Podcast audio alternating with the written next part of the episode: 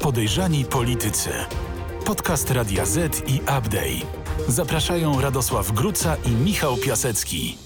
Jest taka scena w filmie Bruce Wszechmogący, w której główny bohater, obdarzony boskimi kompetencjami, jednym kliknięciem zaznacza wszystkie napływające do niego prośby i modlitwy i spełnia je na raz.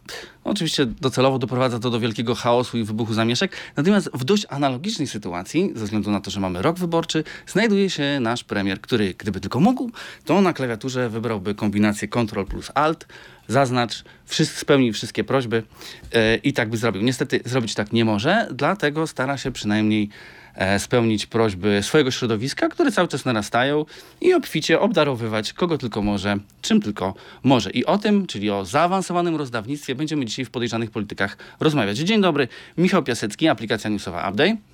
Radosław Gruca, Radio ZPL. E, sprawa działek, nieruchomości, e, willi e, rozdawanych przez Przemysława Czarnka, czyli tak zwana afera Villa Plus. To będzie punkt wyjścia naszej dzisiejszej rozmowy, ale Będziemy rozmawiać nie tylko o tym, bo będziemy też e, rozmawiać o tym, co dzieje się w kuluarach sejmowych i o mnożących się tam i rozrastających partiach, których będzie coraz więcej przed wyborami. E, będziemy też mówić w ogóle o tym, co dzieje się na opozycji, bo e, tam można odnieść wrażenie, jak niektórzy twierdzą, że Donald Tusk wcale tych wyborów wygrać nie chce. Zresztą w ogóle dzieją się tam cuda na kiju, różnego rodzaju wybory, prawybory, co, z których pachnie bardzo mocnymi kontrowersjami. O tym, myślę, Radosław będziesz dzisiaj mówił, prawda? Będę mówił, ale też będę mówił o temacie, o którym e, mówię od lat. y, Wraz e, z biografią Dawida Kosteckiego wraca e, wątek e, kolejny afery podkarpackiej, która do dzisiaj nie została rozwiązana. Nie chodzi nawet o samą śmierć e, Dawida Kosteckiego, ale cały czas działalność e, braci R i całego biznesu, seks biznesu, który zgromadził kompromaty na wielu notabli. Więc od tego zaczniemy. To będzie nasza kontrowersja tygodnia. Zaczynamy. Kontrowersja tygodnia. Wspomniałeś o książce Mateusza Fudali, e, która ukazała się niedawno i która wywołała na nowo mm, kontrowersje dookoła nigdy nie zamkniętej tak naprawdę sprawy afery podkarpackiej przez postać e, Dawida Cygana Kosteckiego. To jest, to był bokser, e, którego śmierć jest taka kategoria e, e, ciężkich przypadków, e, trudnych do rozwikłania, które między innymi dzięki internetowi e, obrosły mnóstwem legend e, i które chyba nigdy nie zostaną już rozwiązane w taki sposób, aby rozwiać wszelkie wątpliwości. Śmierć Kosteckiego należy, należy do, do jednego z, z przykładów. Aczkolwiek tu rzeczywiście przez to, jaką wiedzę na temat afery podkarpackiej miał e, Dawid Kostecki i przez to, jak dziwna była jego śmierć, pod, samobójcza śmierć pod celą. Em, tu ciężko jest e, nie widzieć e, kontrowersji. Słuchaj, zacznijmy od tej książki. E, co w tej książce zrobiło na tobie największe wrażenie?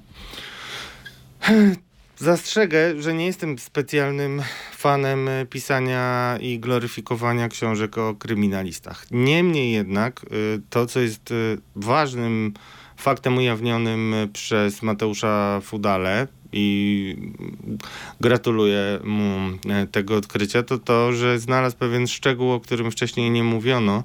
E, Szczegół, który może mówić o sytuacji zagrożenia e, Dawida Kosteckiego. No i tym szczegółem, jak pewnie słyszałeś, jest kropka na nosie wytatuowana. No, która to oznacza co? A dlaczego mnie pytasz? Dlatego, że jak powiedziałeś o tym, że nie jesteś fanem e, pisania e, książek z więziennym kontekstem, no jak gdyby ty taką książkę napisałeś, tak? Napisałem książkę i, i dużo wiem o więziennictwie z racji na to, z racji tego, że mm, mieszkałem przez rok e, ze Sławomirem Sikorą, mm, bohaterem filmu Dług. E, spędzaliśmy bardzo dużo czasu, napisaliśmy razem książkę Osadzony, która była takim jego pamiętnikiem e, w pewnym sensie, ale też pokazującym jak więzienie oddziaływuje na ludzi. I prawdą jest, że bardzo wiele drastycznych historii nie znalazło się w tej książce, ale zostały w mojej głowie. No dobrze, no więc dlatego wrócę do pytania. Co oznacza, e, to oczywiście Państwo mogą sobie to wygooglować, ale chcę, żeby Radosław to powiedział. Co oznacza e, kropka e, wytatuowana na nosie, którą, e, którą u Cygana Kosteckiego znaleziono, a co ujawnił Mateusz Fudala? Oznacza konfidenta. Czyli? E, to znaczy, że ktoś e, oskarżał go o to, że sprzedaje kolegów e, z przestępczego świata. No i jak Państwo się domyślają, takiej kropki nie robi się samemu sobie, bo gdyby po co siebie samego stygmatyzować. Nie, to jest dokładnie, żeby Państwo mieli rozeznanie, jak to jest w kryminale. Tam jesteś na bardzo małej przestrzeni z wieloma ludźmi. Tam się nie ukryjesz nigdzie z niczym. W związku z czym jest to takie naznaczenie, taka szkarłatna litera w średniowieczu, która od razu wskazywała, że kobieta jest e, cudzołożnicą albo e, no wręcz mi się przypomniało e, historia z Millennium, gdzie Lisbeth Salander wytatuowała człowiekowi, który był pedofilem, jestem pedofilem i mm, tak chciała uchronić potencjalne ofiary tego człowieka lub też kobiety, z którymi miałby okazję mm, przebywać. I tak samo było, mogło być z Dawidem Kosteckim, to znaczy pojawienie się, czy odkrycie, w ogóle dziwne, że dopiero teraz, gratuluję też autorowi tego odkrycia, ale odkrycie tego moim zdaniem jest istotnym faktem w, mm, no, w ocenianiu tego rzekomego samobójstwa. No to, co mówisz, stoi w pewnej sprzeczności z e, materiałami z, ze śledztwa dotyczącego samobójczej śmierci Dawida Kosteckiego, ponieważ mówisz, że, widziałem- mówisz że ciężko ukryć się i e, w więzieniu, bo ciągle jesteś z kimś. No jemu udało się ukryć na tyle, żeby w celi z innymi ludźmi popełnić samobójstwo. E, przynajmniej tak twierdzi. Ale ty żartujesz, czy mówisz poważnie? No przecież e, powiesił się e, rzekomo. Ale jak się powiesił? No, na prześcieradle. W obecności dwóch e, współwięźniów i... e, Nie, nie na prześcieradle, to nie o to chodzi. No, w jaki sposób? Znaczy, on leżał, on się nie powiesił, on w łóżku leżał i udusił się w łóżku. I Paweł Moczydłowski, ekspert od więziennictwa, absolutnie niezależny człowiek, który poświęcił całe życie w ogóle myśleniu o tym, po co są więzienia, żeby nie były tylko wytwórnią recydywistów. I on mówi, że on raz widział e, taką historię. I czy ja mam, znaczy, generalnie każdy dziennikarz powinien być niewiernym Tomaszem i sprawdzać wszystko, być krytycznym w stosunku do źródeł, szczególnie jeżeli masz takie doświadczenia, jakie masz. No już nie mówię o tym, że y, samobójstwa ze sprawy Olewnika budziły wielkie wątpliwości i to takie jest- serie śmierci. A to jest szerszy temat No jest, e, no. seryjnego samobójcy, który grasuje w To polskich nie jest temat seryjnego. Nie, nie, zostawmy to, bo tutaj była historia kryminalna. Oczywiście mówimy o zabójstwie Krzysztofa, zabójstwie i porwaniu Krzysztofa Olewnika. To była historia kryminalna. E, najbardziej, tak? No, świat przestępczy i tak dalej. Natomiast y, y, no, nie ulega wątpliwości, że y, no, ta historia o seryjnym samobójcu to jest pewien mit, który rzeczywiście wytworzył się po tym, jak e, no, głównie zwolennicy spiskowych teorii łączyli poszczególne samobójstwa, których w zasadzie nic nie łączyło. Więc jakby tutaj mieliśmy ewidentną sytuację, gdzie eliminowano świadków. Czy to robił najwyższy? Yy, niestety nie mamy pewności. No dobrze, w każdym razie swojego czasu y, dużo do tak, do, wiele takich przypadków y, się powtarzało w tych samych zakładach, na przykład w Płocku. E, dość często dochodziło do takich dziwnych, e, dziwnych przypadków, ale wróćmy do Dawida Kosteckiego, któremu, jeżeli wierzyć dokumentom prokuratury, udało się jednak w celi z innymi ludźmi po cichu popełnić samobójstwo należąco.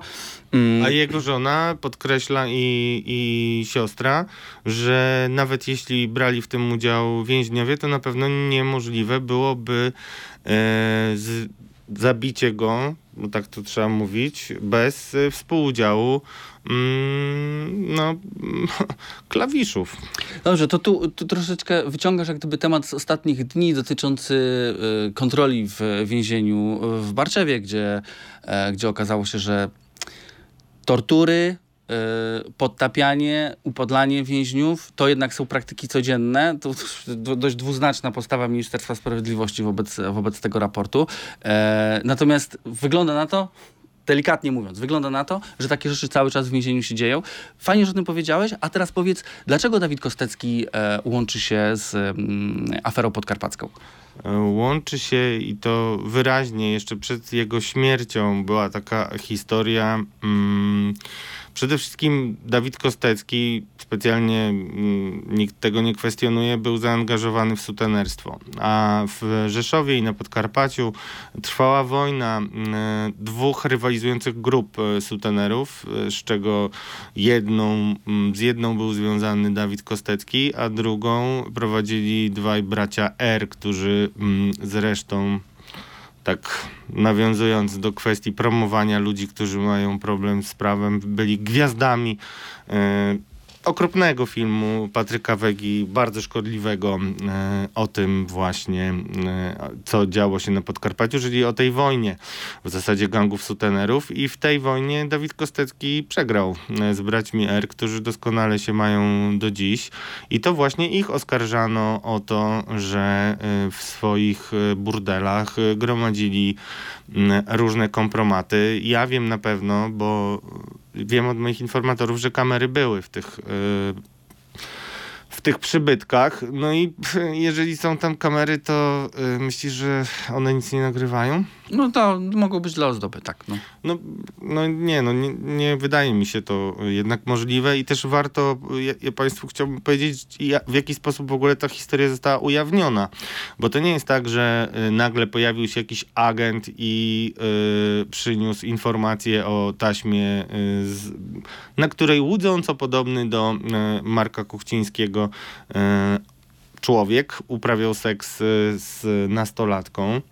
E, tylko już wcześniej między innymi superwizjer TVN robił materiał, który dotyczył tej wojny o um, agencje towarzyskie, wojny, w której Daniel Eś, oficer CBS-u był też bardzo aktywną postacią. On jest chyba najważniejszą postacią kluczową do wyjaśnienia wielu zagadek. Mm, I wtedy już, y, na długo zanim Wojciech Janik, y, były oficer CBA, występował ze swoimi informacjami, jakie pozyskał na Podkarpaciu, to już wtedy mm, w tym materiale jeden ze świadków mówił, że do burdeli chodzili różni ludzie, lokalni politycy itd., tak itd.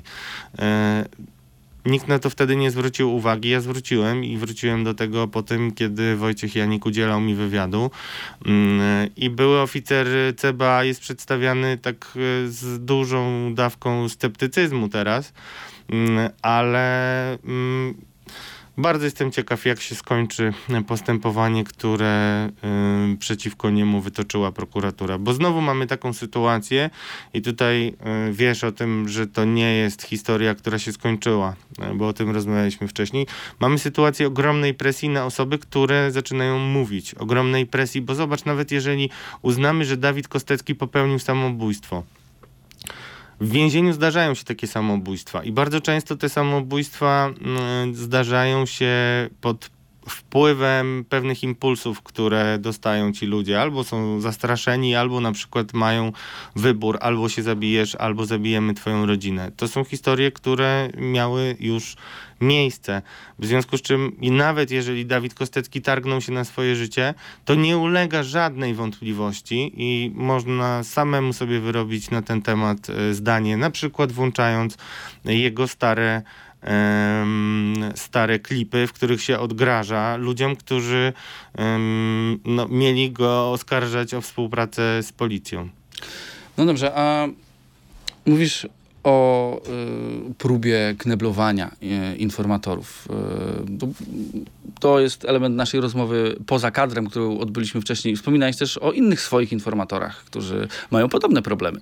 Tak i wspominam o y, moich informatorach, bo obserwuję nasilającą się presję. Ja zawsze staram się Państwa nie zanudzać y, y, tutaj mm, w naszym programie problemami, z jakimi dziennikarze się borykają, bo to jest część tej pracy. Ale Pamiętajcie Państwo, że ci ludzie, y, którzy przychodzą do nas, jako do tych, którzy mają informować opinię y, publiczną, mieli już bardzo dużo w przeszłości dowodów na to, jak się kończy y, ujawnianie patologii.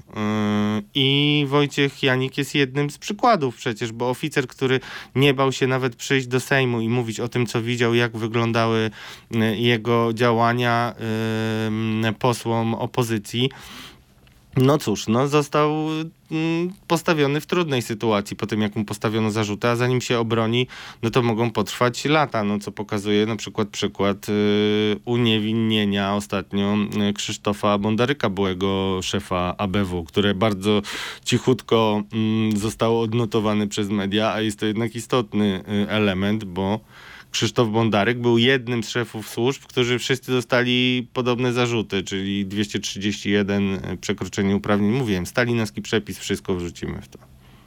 No i wobec tych wszystkich zdarzeń muszę y, mówić o tym, że y, odczuwam, a nawet mam dowody tego, jak osoby, które przekazywały mi różne informacje i te informacje, które sprawdzałem i miały oparcie w faktach, bo też trzeba powiedzieć, że jeżeli się współpracuje ze źródłami, przynajmniej ja mam taką zasadę, i źródło podaje ci nieprawdziwą jedną informację, wprowadzając cię w błąd, to dla mnie takie źródło jest generalnie spalone, znaczy jest pod dużym e, znakiem zapytania. Natomiast te źródła, które miałem zweryfikowane i przez lata z nimi współpracowałem, no doznają różnych e, przykrości, czy to przeszukań, czy to um, zatrzymań. Bardzo dziwne historie słyszałem też z końca roku o zatrzymaniach, przewożeniach kilkaset kilometrów od miejsca zamieszkania i takich no sytuacji, które mm, każą mi powiedzieć, że jestem gorącym zwolennikiem nagrywania wszystkich czynności y, przesłuchań, bo y, te historie, o których mówią y, świadkowie czy też podejrzani i to w jaki sposób prokuratorzy mieli się zachowywać, bez nagrań są nie do zweryfikowania, więc jeżeli nie będziemy nagrywać czynności, to jest bardzo ważne też tu i teraz, bo jeżeli ja na przykład spotykam człowieka, który wychodzi z prokuratury i mówi, że po postawieniu zarzutów mu i dorosły człowiek, inteligentny, wraca do domu i on mówi, że zmarnował sobie życie nie wiadomo jak, e, ale on teraz jest członkiem grupy przestępczej i na pewno będzie wszędzie spalony.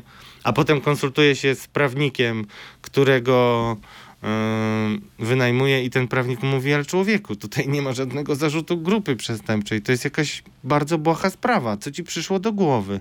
To co się musiało wydarzyć na tym przesłuchaniu, że człowiek wraca i ma takie poczucie, że zrobił nie wiadomo co? Zresztą zakładam, ze swoich powodów, że jest to osoba zupełnie niewinna, bo te zarzuty są ostatecznie bardzo błahe.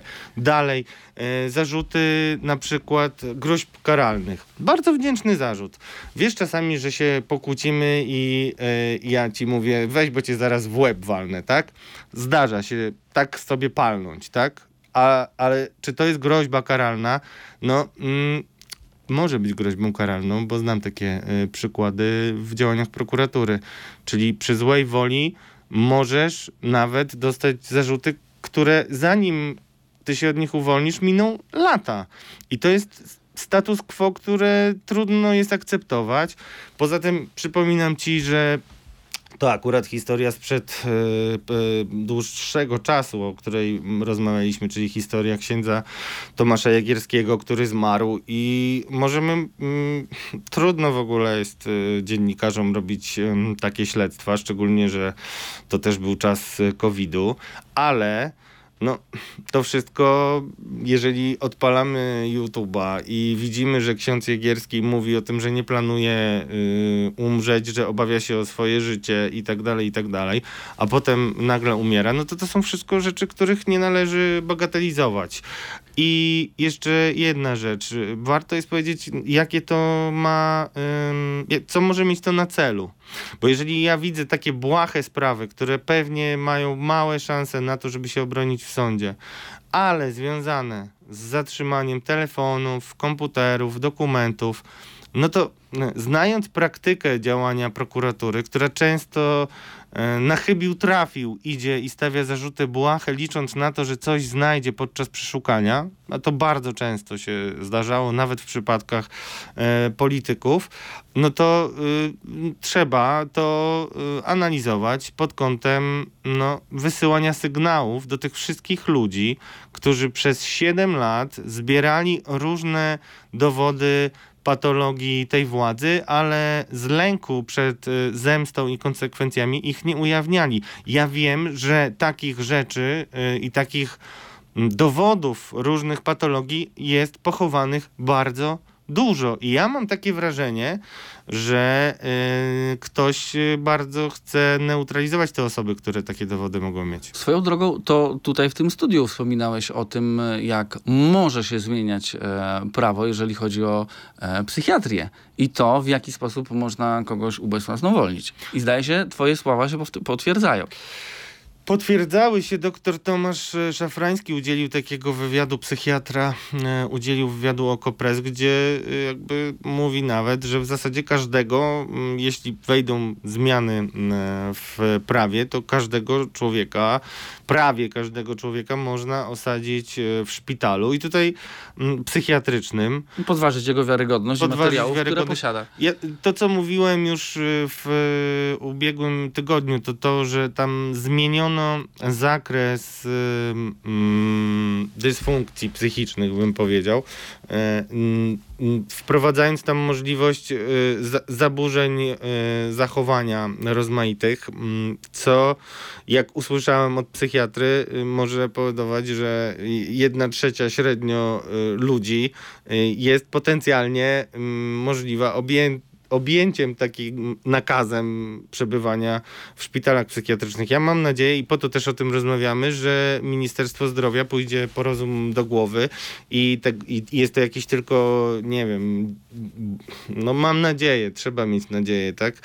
Mam nadzieję, że jest to błąd i się władza z tego wycofa, ale to wszystko się wpisuje jednak e, w szereg e, zdarzeń. No jeżeli ja e, rozmawiam z moim informatorem, z którym nie miałem kontaktu przez lata i nagle okazuje okazuje się, że on ma włamanie y, do domu, y, no to to wszystko jakby pokazuje taką sekwencję zdarzeń, no Dużo dziwnych rzeczy przydarza się dziennikarzom, ale nagromadzenie tego od grudnia do lutego jest takie, że trudno tego nie zauważyć. No, nawet wczorajsze zatrzymanie mm, Rafała Baniaka też jest takie e, zastanawiające. Rozmawialiśmy o zatrzymaniach byłego senatora Tomasza Misiaka i rozmawialiśmy o tym, że jedną z teorii osób, które e, znają pragmatykę działań służb jest to, że poszukiwano u niego jakichś materiałów. Dużo się mówiło o tym, to jest taka taka miejska legenda, to sam pan senator były mm, zaprzecza temu, ale że on może mieć jakieś e, taśmy mm, z Sowy. Przypominam, że tam nigdy nie było ani jednej taśmy polityka PiS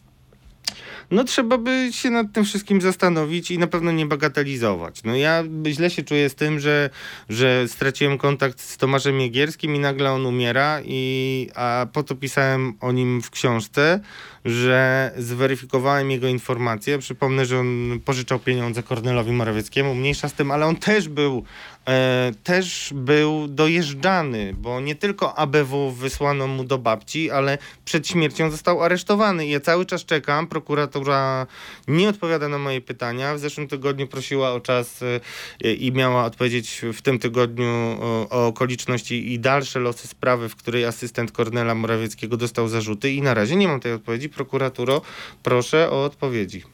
To rozmawialiśmy teraz o mm, kiju to teraz przesuniemy się na inny grunt i porozmawiamy o władzy i o marchewce, którą ma dla nas, to nie wiem czy dla nas, ale na pewno marchewkę ma dla swoich. Wydarzenie tygodnia. Mamy rok wyborczy i trudno się dziwić premierowi, że za wszelką cenę chciałby spełnić każde życzenie, które do niego napływa potencjalnego wyborcy. Jeżeli bilety są zbyt drogie, to premier interweniuje i mówi, że na PKP będzie taniej. Jeżeli piekarze płacą więcej za gaz, to premier, tak jak dzisiaj, e, obiecuje, że jednak gaz dla piekarni i cukierni będzie tańszy. Jeżeli komuś nie podoba się nowa ustawa, w której jest e, za, u, z, zaszyty podatek od e, darowizn, to premier też interweniuje i mówi, że to się da zmienić i tego nie będzie. E, więc rozdajemy, rozdajemy, rozdajemy, ale przede wszystkim mm, rozdajemy sobie, bo tutaj piję teraz do materiału TVN24 e, Villa Plus na temat działalności e, Przemysława Czarnka, którego resort hojną ręką rozdaje nieruchomości i działki podmiotom, które można by było powiedzieć są jednak e, w pewnym kluczu dobrane. I teraz pytanie, dlatego że to są e, wszystko e, instytucje, zrzeszenia, stowarzyszenia, organizacje, które mają jednak wspólny mianownik dość silny, jakim jest przynależność do obozu władzy. Czy to jest element ofensywy wyborczej, czy to jest element przygotowania do twardego lądowania po wyborach. E, wcześniej mówiłeś e, jakoś inaczej o tej ofensywie, dodawałeś inaczej. Mm, e, jak ty to powiedziałeś? Bo to jest taka ofensywa przez bezczelność generalnie. I trudno powiedzieć, co jest tutaj praprzyczyną takich decyzji, bo one są bezczelne. Znaczy to, co to, co robi minister edukacji narodowej Przemysław Czarnek, yy, po pierwsze, ma pokazywać jego siłę jako polityka, to jest dość istotne, ponieważ do tej pory nie widać było takich super wehikułów finansowych, takiej czarodziejskiej skrzynki, z której wypadają no, pieniądze. Jak jaką była. ma Jedna Solidarna była. Polska, zwaną Funduszem e, Sprawiedliwości. No Czarnek nie miał takich pieniędzy Tutaj uściślimy. Chodzi o fundusz, który działa przy Ministerstwie Sprawiedliwości, z którego no, są pewne zasady korzystania, natomiast to, mówiąc delikatnie ma dość wolną rękę e, minister Ziobro e, co do tego komu i ile pieniędzy i za co da. Katarzyna Witwicka y, z naszej mm, ekipy Radio ZPL ujawniła parę dni temu, że odkryła, że mm, w nowych programach proponowanych przez Fundusz Sprawiedliwości mm, znalazła się nawet pula dla gospodyń, dla kół gospodyń wiejskich. I to y, warto na to zwracać uwagę, bo tam jest taka dotacja po 5 tysięcy y, dla koła. No nie wiem, kto to potem będzie bardzo rzetelnie rozliczał i kiedy, mm, ale widać w tym e, pomysł polityczny, bo koła Dobra. gospodyń wiejskich naprawdę Poczekaj. są wehikułami produkującymi poparcie. To zanim, zanim po tym porozmawiamy, bo chcecie o to też zapytać, to wróćmy jednak do e, ministra Czarnka i do tego, że on też ma teraz taki, taką skrzyneczkę, z której, jak to stwierdziłeś, może czarodziejsko rozdawać. I rozdaje hojnie nieruchomości, wille, mieszkania. Wiesz co, znaczy, Czemu to służy? Ja star... Wracam do tego pierwszego mojego pytania. Czemu to służy? Państwo pamiętacie, że y, staramy się czasami mm, poczuciem humoru y, bagatelizować, czy też spowodować, żeby Państwo się nie bali.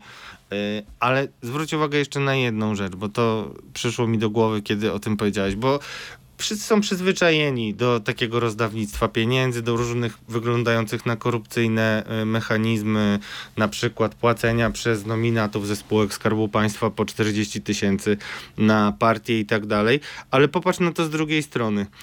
To są realne pieniądze, y, które uzyskują y, ludzie związani z PiS. Można mieć takie wrażenie, że my mamy nadmiar pieniędzy, znaczy, że my generalnie na wszystko nas stać, tak? Bo ty mówisz o tych dopłatach do biletów, no szereg takich rzeczy, już nie mówię o, o dawnych wydatkach, y, jakimi były tarcze. Ale dlaczego zwracam na to uwagę? Bo państwo myślicie, że my mamy te pieniądze. PiS mówił, że kiedyś pokonał mafię VAT-owską, nie wiadomo kto w niej był, ani e, jak ona do końca działała, ale taki mit poszedł do wyborców. A tymczasem e, szokujący materiał wirtualnej Polski, e, Patryk Słowik między innymi, pamiętam, jest e, jego autorem, pokazuje, że komendy wojewódzkie policji nie płacą faktur ludziom, którzy dostarczają różne rzeczy policji. No pamiętam, że, e, że no, dotyczy to kilku przynajmniej komend wojewódzkich. Rozumiesz? Policja nie płaci faktur. Przedsiębiorcy nie chcą współpracować z policją, bo ona nie płaci. Rozumiesz to? No, używa A w tym e, samym czasie- bez homologacji. A w tym samym czasie. e, No nie, no, ale o nie, no mówimy o kasie, tak? Jeżeli, jeżeli ja jako przedsiębiorca nie mogę e, być pewny tego, że policja, policja, nie, nie wiem, jakiś tam urząd czy gminny i tak dalej, tylko największa formacja mundurowa w Polsce nie ma tych pieniędzy, to powiem szczerze, to jest poważniejszy powód do tego, żeby zdymisjonować najdłużej rządzącego policją em, komendanta głównego niż kretyński wybryk e, z granatnikiem. E, Wróćmy, do, roz, wróćmy do rozdawnictwa jako do metody Okej. działania. Dlatego, że ale miejmy można... w pamięci, że w tym samym czasie, kiedy rozdawane są pieniądze, tych pieniędzy brakuje i to nawet w takich newralgicznych O tym właśnie chcę powiedzieć. E, można by było odnieść takie wrażenie, że na początku władza prowadziła pewnego rodzaju nacjonalizację większości dóbr, czy te, tego, co dało się znacjonalizować, a teraz prowadzimy powtórną prywatyzację, przy czym jest już to dystrybuowane kanałami, mm, w cudzysłowie, trafia to po nacjonalizacji, poprzez prywatyzację do właściwych rąk. I wracam po raz kolejny do pytania, czy to jest to rozdawanie tych um, przez Ministerstwo Sprawiedliwości, to rozdawanie przez e, ministra Czarnka, bo oczywiście bilety PKP będą, jeżeli będą tańsze, oczywiście jest skandalem jest to, jak, jak drogie są teraz, jeżeli będą tańsze, to będzie dla wszystkich. 500 plus jest to dla wszystkich. populizm, skandal. Tak, tak, nie, to jest, to jest yy, yy, mówię to celowo. Natomiast jeżeli chodzi o rozdawanie takich fruktów, użyję takiego tabloidowego słowa, jakim są nieruchomości, no to mm, no nie, no to jednak jest, jest pewnego rodzaju uwłaszczanie się e, przed wyborami, bo to trafia do, do, do konkretnych osób. Tak, to które nieruchomości, które za 5 lat, za 4 lata, poza tym, że będą mogły być użytkowane zupełnie w komercyjny sposób, będą mogły być też sprzedane z bardzo dobrym profitem. W naszym programie staram się Państwu pokazywać e, te kulisy i taką rzeczywistość, która nie jest y, pokazywana y, w innych publikacjach, bo tym się zajmuję na co dzień i mm, ale czasami nie umiem zinterpretować tego, co się dzieje ostatecznie, bo chociażby dlatego, że y, no, o wszystkim teoretycznie może decydować szeregowy poseł Jarosław Kaczyński jako prezes PiSu, a no, mm, Bóg raczej wiedzieć, co on sobie myśli. Nawet jego największy przyjaciel nie wie, co on a sobie zobacz, myśli i co on się, decyduje. Przypomina ci się ustawa Budapren Plus, która e, była mniej więcej w mechanizmie swoim dość podobna. E, czyli chodziło o pewnego rodzaju zabetonowanie się na wygodnych finansowo pozycjach. Wcześniej była bezkarność plus, która zresztą bezkarność plus nie przeszła, ale ta bezkarność samorządowców już przeszła. E, szereg takich ustaw próbujących rozszerzyć możliwość utrzymania stanowisk i poszczególnych funkcji się działo e, w ostatnich miesiącach, więc trudno, e, trudno tego nie analizować. Tylko dlaczego ja nie mówię, że to już jest pogodzenie się z porażką? No bo jeżeli nawet będziemy o tym rozmawiać w stanie gry, jeżeli nawet y, w szeregach opozycji nie ma takiego wielkiego przekonania, tam coś się zacięło rzeczywiście, nie ma przekonania, że PiS musi upaść. Raczej jest takie pogodzenie się, że PiS będzie pierwszy, ale musimy e, zdobyć większość. Ja to na pewno nie jest cecha mistrzów. Okej, okay, to wróćmy teraz do tego, o czym mówiłeś o Zbigniewie Ziobrze. Dlatego, że mm, można by było zadać sobie takie pytanie. Jeżeli minister Czarnek rozdaje mm, nieruchomości. Jeżeli e, minister Ziobro rozdaje pieniądze, to może na przykład, nie wiem, no, działki mógłby też rozdawać Ministerstwo Środowiska, a e, MSZ mógłby rozdawać bilety e, lotnicze. Czy każdy resort ma taką możliwość e, posiadania magicznej skrzynki? Wspomniałeś o tym, że nie, że w zasadzie jest to dopiero drugi. Dlaczego tak jest? Mm, no to też jest kwestia tego, w jaki sposób jest urządzone państwo, ale e, ważne jest to, budżety poszczególne resorty mają w różnej wysokości, ale y, mało jest takich miejsc, w których można dość dowolnie, y, dowolną organizację, nawet bez y, jakiejś udokumentowanej działalności, jakiegoś dorobku, obsypać pieniędzmi. Czyli co, decyduje o tym personalna siła danego ministra i to, jakie ma wsparcie? Może decydować, chociaż generalnie jest tak, że politycy mm, kierują się tam, gdzie mogą mieć największą e, możliwość wpływu e, i ten wpływ jest e, mm, rozmaity, bo mm, przecież MSW jako takie mimo że oczywiście dysponuje budżetem, to mm, i musi pilnować budżetów, między innymi właśnie policji, no to nie ma takich możliwości, żeby tak łatwo rozrzucać kasę, ale ma olbrzymią władzę, więc jakby y, każdy polityk y, myśli y, według swojego jakiegoś planu politycznego. Jeżeli chce, tylko prawdą jest też, że są mm, resorty, które trudno nazwać wehikułami budującymi karierę, jak na przykład Ministerstwo Zdrowia, czy też też Ministerstwo y, Infrastruktury. Tam jest akurat to, dużo pieniędzy. MEN, Ministerstwo Edukacji Narodowej też zasadniczo nie jest ministerstwem, e, w którym można zbudować sobie e, super PR, dlatego że zawsze się jest pod obstrzałem, tak samo jak w Ministerstwie Zdrowia. Każdy minister edukacji jednak zawsze musiał się mierzyć e, z trafnymi zarzutami na temat zapadłości polskiej edukacji.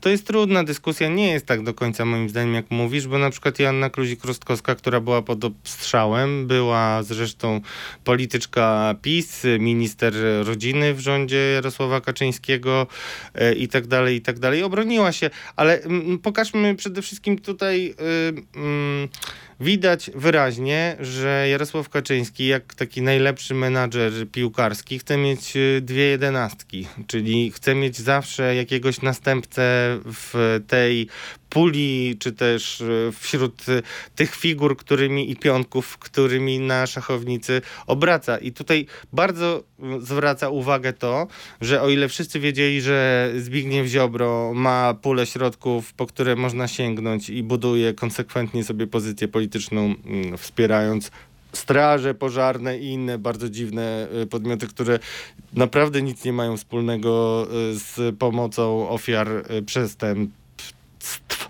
przestępstw.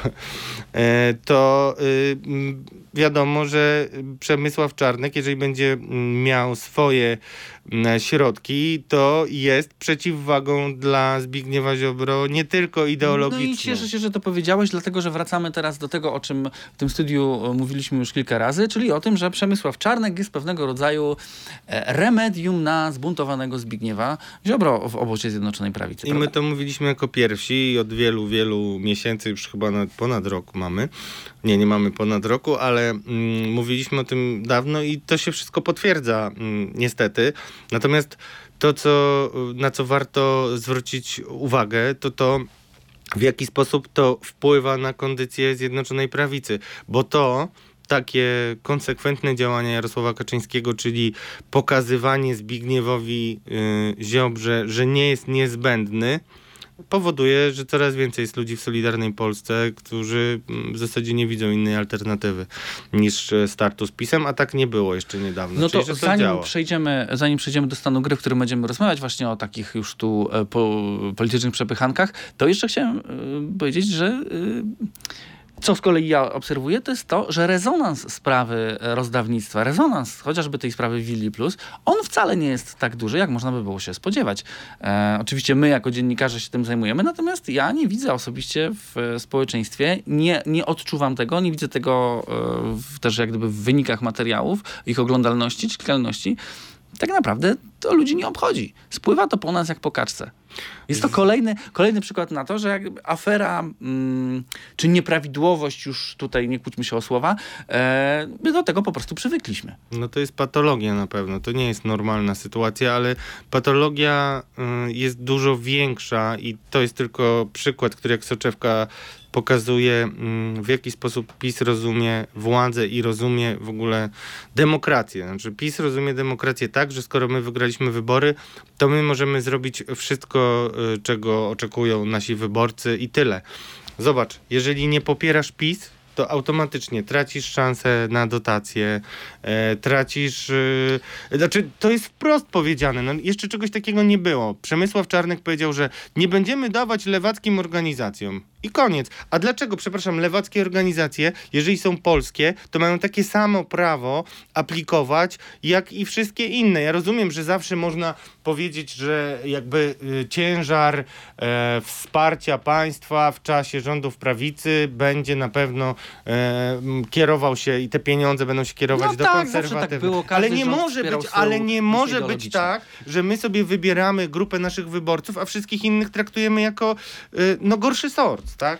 to jest, to jest inna sprawa. Mi bardziej chodzi o to, że po prostu przywykliśmy do tego. Jeżeli przypomi jak sobie przypominam e, rzeczy, które bulwersowały opinię publiczną 6-7 lat temu, dziś dzieją się dużo większe, dużo cięższe kalibrowo rzeczy, one nie budzą takich emocji jak te mniejsze wtedy. Dlaczego? Dlatego, że jest to mechanizm przyzwyczajenia. Tak, mechanizm przyzwyczajenia, ale do, który bardzo konsekwentnie używa y, władza, bo władza przesuwała systematycznie granice.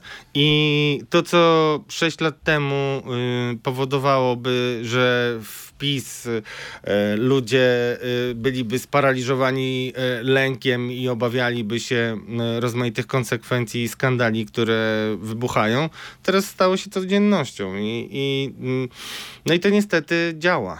Dobrze, i tu skończmy, bo przechodzimy, przeszlibyśmy już do dyskusji na temat tego, czy to się da zmienić, czy nie. Radosław uważa, że można, ja uważam, że nie można i władza nigdy się nie cofnie, ale tą dyskusję zostawiamy, dlatego że przechodzimy do stanu gry i porozmawiamy sobie o tym, co tam w sejmowych kuluarach słychać. Stan gry. Dzisiaj w stanie gry będziemy rozmawiać głównie o opozycji, dlatego że to tam mieli się teraz najbardziej intensywnie e, wiele wydarzeń. My tu często mówimy o tych e, partiach e, PiS, PO, e, Szymon Hołownia, natomiast za chwilę będziemy musieli chyba bardzo mocno ten stan gry rozszerzyć, dlatego że kwitną nowe partie.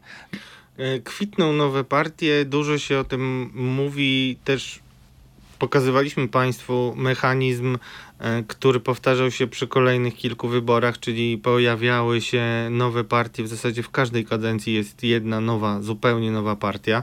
E, I e, może się to powtórzyć, na pewno jest taka nadzieja. No mamy wyjątkowe czasy, w związku z czym nastroje społeczne mogą bardzo rzucać się od ściany do ściany, powiem tak metaforycznie.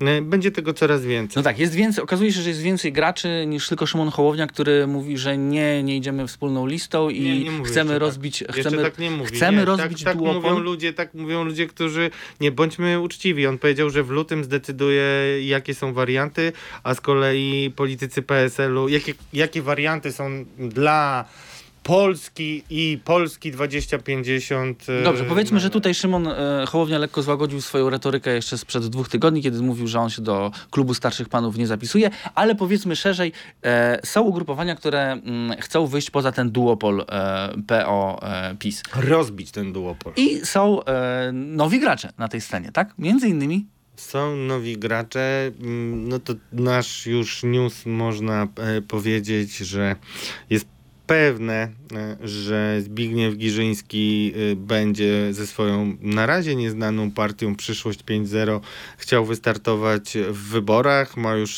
swojego mm, swoją twarz zupełnie nową, niezniszczoną. E, W związku z czym Czy swoją- twa- nie swoją, swoją, nie swoją. nie sw- swoją, nie swoją, to znaczy on ma ambicje wielkie, o czym za chwilę, ale tą twarzą partii Przyszłość i przyszłym premierem, kandydatem na prezydenta ma być Marek Materek, 33-letni prezydent Starachowic, który bardzo wierzy w siebie, co wywołuje takie uszczypliwości od polityków, którzy z nim rozmawiają, a tych polityków jest bardzo dużo ostatnio. Natomiast jest to istotny, mm, istotny proces pojawiania się nowych bytów, bo któryś z tych nowych bytów może błysnąć. No dobra, to porozmawiamy chwilę o Zbigniewie Giżyńskim, bo to jest bardzo ciekawa postać.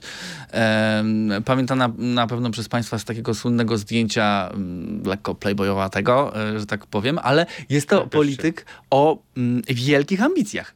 Jest. E, Nie wiem, czy Państwo wiecie, ale on ma wielką, wielkie uznanie dla postaci marszałka Józefa Piłsudskiego.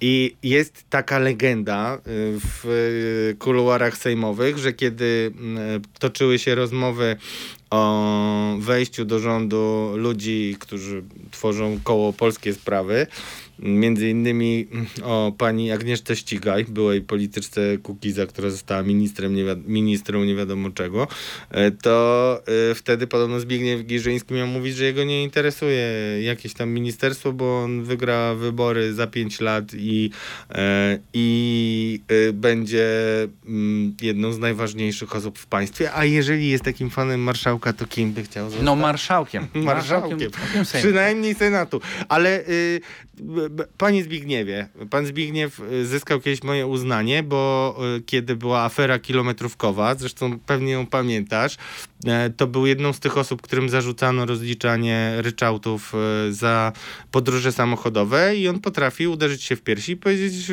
żałuję tego i tego, przepraszam, zwracam, ja bardzo cenię takich polityków, ale to, to nie jest polityk, który E, to nie jest polityk, który y, nie dał się poznać ze strony takiego politycznego cwaniaka. Nie, bo on, pamiętajmy, wypadł na chwilę z polityki między innymi dlatego, że kwestionował katastrofę smoleńską jako zamach. No tak, to jest jedna z jego takich konstytutywnych cech, że on się stawiał Jarosławowi Kaczyńskiemu. No potrafił. Ja zawsze takich polityków będę cenił, którzy są samodzielni i, i to mu trzeba oddać. I tacy też politycy mogą pociągnąć potem. Ja wiem, że jakby to zdjęcie nie nadaje mu powagi, ale to jednak było parę lat To są temu. stare czasy. Stare Ale czasy, ale wiadomo, że tak. Zbigniew Giżyński jest blisko e, z Adamem Hoffmanem. No właśnie, Nigdy to jest moje pytanie. Skąd, skąd, e, skąd pieniążki na partię i e, na kampanię? Skoro Pieniążki to okropne słowo. wiem, nie cierpię go, dlatego ale- specjalnie go użyłem w tym tak, kontekście. y, mm, Ja nie wiem, ale wiem, że ludzie, którzy powołują się na posła Giżyńskiego, twierdzą, że jest on spokojny o finansowanie. Na pewno, moim zdaniem, drodzy Państwo, to Adam Hoffman mógłby sobie sam sfinansować taką partię, ale Gdyby jej jak chciał. już mówisz o tych pieniążkach, to słyszałem kiedyś anegdotę od e, znanego dziennikarza śledczego, który poszedł do ministra finansów i tak rozmawiał o różnych przekrętach finansowych i, i od ministra usłyszał, że te pieniążki, te pieniążki, zawsze jest ich za mało. To mógłby powiedzieć każdy. E, dobrze, ale idźmy dalej, bo czas nas goni, a są jeszcze, jest jeszcze inna nowa partia, o której e, warto by było porozmawiać. Tak, porozumienie łączy się mm, albo zbliża się. Doszło do zbliżenia.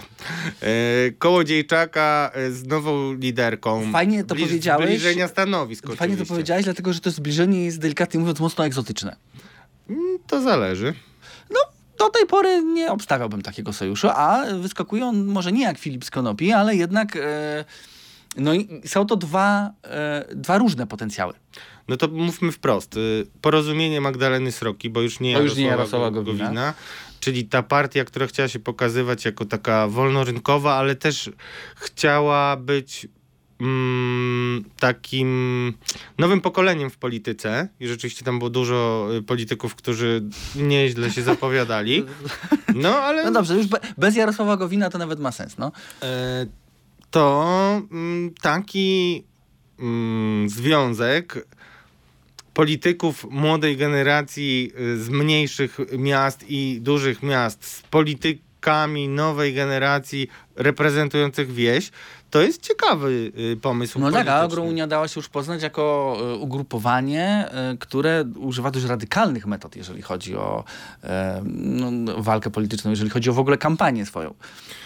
No używa radykalnych, ale trzeba się jakoś wyróżnić. No każdy orze jak może i politycy, którzy umieją się wyróżnić, a ci potrafią. Czasami bardziej zgrabnie, czasami mniej zgrabnie, ale na pewno z hukiem się pojawiają, e, jak już, e, jak już się pojawią, bo protesty z wysypywaniem jabłek, czy wyrzucanie telewizora, e, no to głupie było moim zdaniem, ale... No tak, czy palenie opon albo Ale, to, ale pamiętamy tuszy e, A palenie opon, na, no nie wiem, no to, to pod domem Jarosława Kaczyńskiego. Stare numery palenie opon, ale, ale to, to No, tak. ale niewiele osób paliło jednak opony y, w środku Warszawy.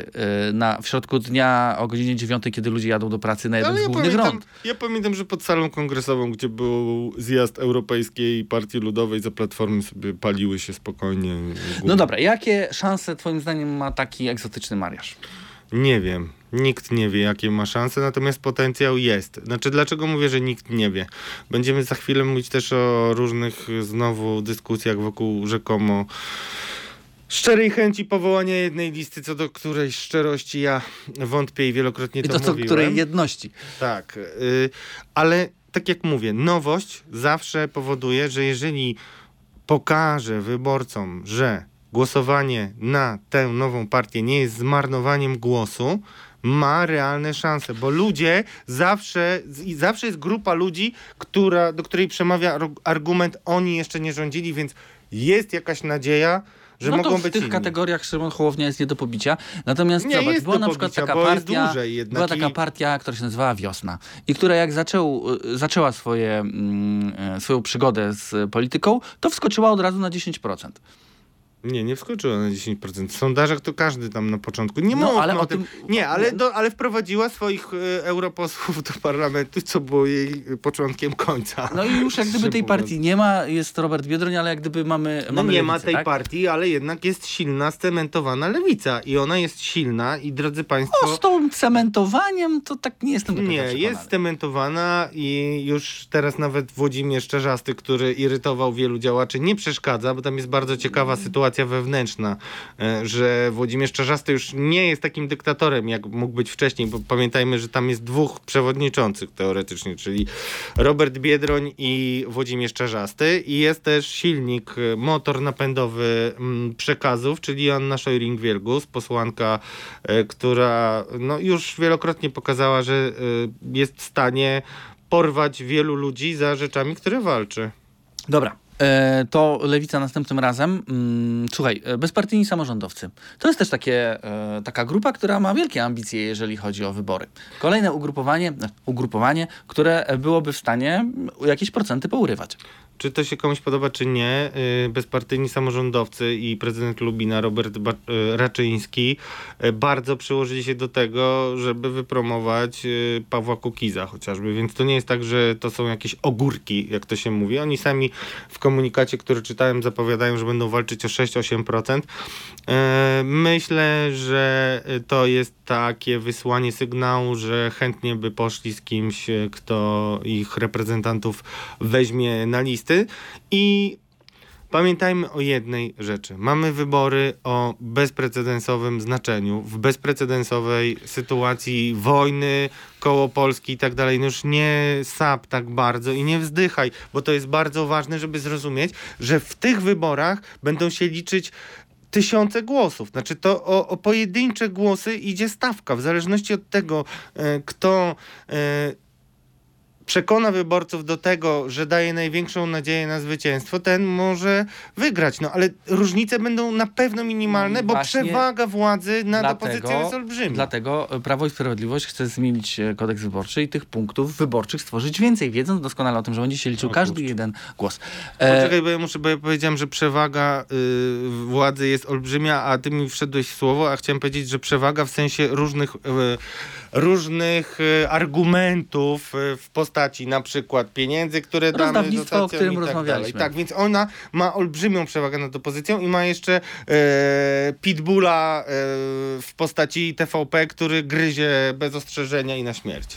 Dobra, to teraz może słuchaj, Donald Tusk i e, ta jedna, jedna legendarna lista, której e, naprawdę Donald Tusk chce tej listy? Czy, o ty, o ty, czy ja to jest nie, tylko ja, nie, ja, ja w to nie wierzę i wiem, że to nie jest popularne, żeby krytykować lidera opozycji, yy, ale no, mam cały czas przekonanie, że jednak jego... Że Donald Tusk tak naprawdę wcale nie chce tej jednej listy? Bo tak. ja nie pytam, czy są na to szanse. To znaczy, już nie, mówiłeś, znaczy, że nie ma, ale jakby... czy on naprawdę jej chce? No, może i chce, no ślepej kurze ziarno też może się trafić, ale jego celem przy y, mówieniu o jednej liście nie jest to, żeby być y, y, moim zdaniem, tak? Od razu to mówię. Nie jest przekonanie o tym, że to jest y, recepta na zwycięstwo, mimo że niektóre sondaże y, to wskazują. Moim zdaniem jego politycznym celem jest y, skasowanie Hołowni, który jest dla niego największym zagrożeniem obok Rafała Trzaskowskiego. No dobra, ale... Mm tak? Szymona Hołowni? Mhm. Czyli jednak nie, nie, panie Szymonie, to, to, że zapraszamy na wspólną listę, to jest tylko pocałunek śmierci? Na pewno, jeżeli Szymon Hołownia będzie startował z Platformą Obywatelską, zostanie zdominowany. A ponieważ zdaję sobie z tego sprawę, to słyszałem, że nawet w tym tygodniu mówił e, bardzo mm, zdecydowanie, że jeżeli byłaby taka sytuacja, że ktoś go będzie desygnował na premiera, to on się podejmie.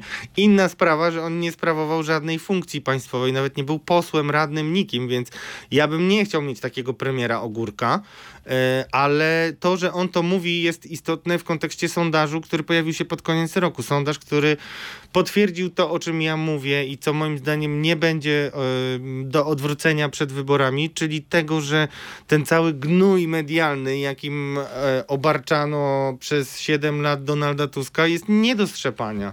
I jest grupa wyborców, która nie zatka nosa i nie zagłosuje na Donalda Tuska, nawet jeżeli nie wierzy, że jest niemieckim agentem, jak, jak to sugerują e, e, politycy PiSu.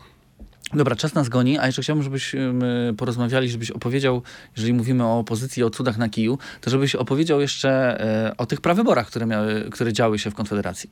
To jest w ogóle kuriozum. Ja wszystkim polecam Państwu obserwowanie filmów które y, były na przykład y, tam z województwa dolnośląskiego. Pamiętam, że tam e, główną rolę niechlubną e, by miał e, były europoseł, o którego istnieniu założę się nawet nie słyszałeś, Robert Iwaszkiewicz. A ja słyszałem, ponieważ występował w śledztwach OLAFA, czyli śledztwach tej antykorupcyjnej agencji unijnej. No i tam widać bardzo wyraźnie, że Konfederacja e, tworzy pozory e, demokracji, bo były tam rozmaite e, prawybory, ale same reakcje tych, którzy uczestniczyli w tych prawyborach pokazują, że nawet ci, y, którzy głosowali, widzieli, że to jest y, no, pewna fasada i y, tak naprawdę wygrają ci, którzy mają wygrać. Czyli jest to w tym momencie jest to cały czas jedno z najbardziej, jeśli nie najbardziej wybuchowe e, ugrupowanie, zważywszy na to, jak wiele, e, jak wiele jest tam sprzecznych interesów i jak daleko posunęło się tam już wzajemne nagrywanie i wzajemne donosicielstwo. No ci, ci byli prekursorami, o tym rozmawialiśmy. Myślę, że to też jeszcze w kampanii wyjdzie, jak się pokłócą dalej, ale to, to co będzie pomagać Konfederacji, to wycofanie się już ze względu na wiek, m, przynajmniej na drugi szereg Janusza Korwin-Mikkego, e, który e, jednak z perspektywy czasu trzeba to powiedzieć, nigdy nie był zainteresowany wzięciem władzy, bo kiedy miał za wysokie sondaże, to zawsze robił, nawet jego zwolennicy mieli na to jakąś konkretną nazwę, zawsze robił taki e, samobój, e, w, e, który powodował, że tam zawsze 2-3% y, niestety spadało. Czy to była y, jego opinie o kobietach, które przejmują poglądy wraz ze spermą, a czy wiele innych. Ale to nie jest, to nie jest człowiek, który nie wie, co robi. Jeżeli on to robi konsekwentnie przed każdymi wyborami, że mu rośnie i nagle on wrzuca taką minę, która y, to poparcie skutecznie minimalizuje, to trudno nie, nie analizować tego w kontekście metody. Ja, drodzy Państwo, namawiam Państwa, żebyście nie myśleli, że to są jacyś wariaci ci politycy i działają nieracjonalnie i yy, zawsze tylko emocjonalnie od ściany do ściany się wiją. Nie, bardzo często, to szczególnie Janusz Korwin-Mikke, to kto jak kto, ale znany brydżysta yy, o bardzo wysokim ilorazie inteligencji wie, co robi. No, Grzegorz Braun, no, no, taki a propos wariatów, e, a ludzi jednocześnie bardzo inteligentnych. E, dobrze, tu kończymy. Ale on nie jest wariatem. Grzegorz Braun, przepraszam, jest y, bardzo silną postacią w tym środowisku i myślę, że jeżeli to będzie partia wodzowska kiedyś, to on będzie na czele tej partii. A pamiętajmy, że jest to ostentacyjnie prorosyjski polityk i musimy... Jedny los musimy. wówczas wszystkich choinek e, w sądach. Ale to I jeszcze w jedną sądach. rzecz a propos Donalda Tuska, bo to bardzo mnie zaniepokoiło. Jak wiesz, środowiska kodu są bardzo y, aktywne e, w, no, w działaniach, m, które mają też wspierać posła Nitrasa w tej kontroli wyborów. Wspomniałeś o nowelizacji mm, kodeksu wyborczego, Y, w związku z czym, no, y, jeżeli ja słyszę od nich, że oni mają takie poczucie, że nie do końca wie, wierzą w pełną determinację Donalda Tuska, no to jest to sygnał, którym muszę się z państwem podzielić. No, jest to ciekawe, bo to są też środowiska, które, mm, no, nie powiem, że może są fanatyczne, ale e, to... Radykalne są. Tak, to na pewno, to na pewno. Więc być może ten sam fakt jest tam zupełnie inaczej interpretowany. E, dobrze, kończymy. E, zapraszamy na następny nasz program. Być może uda nam się porozmawiać o tym, co zaczyna się mm, bodajże dziś, czyli e, procesie mm, Cezarego K. Nie, Cezar- Cezary Kucharski Cezarego oficjalnie Kucharskiego, który sądzi się, jak powszechnie wiadomo, ze swoim mm, e, byłym e, współpracownikiem, a w zasadzie on był współpracownikiem, e, Robertem Lewandowskim. I tu nie bez znaczenia okazuje się fakt, że był on jednak w przyszłości posłem Platformy Obywatelskiej. Ale o tym może uda się nam porozmawiać w przyszłym tygodniu. Zapraszamy tymczasem do usłyszenia, do zobaczenia. Michał Piasecki, aplikacja newsowa Update. Radosław Gruca, Radio ZPL. Podejrzani politycy. Podcast Radia Z i Update. Zapraszają Radosław Gruca i Michał Piasecki.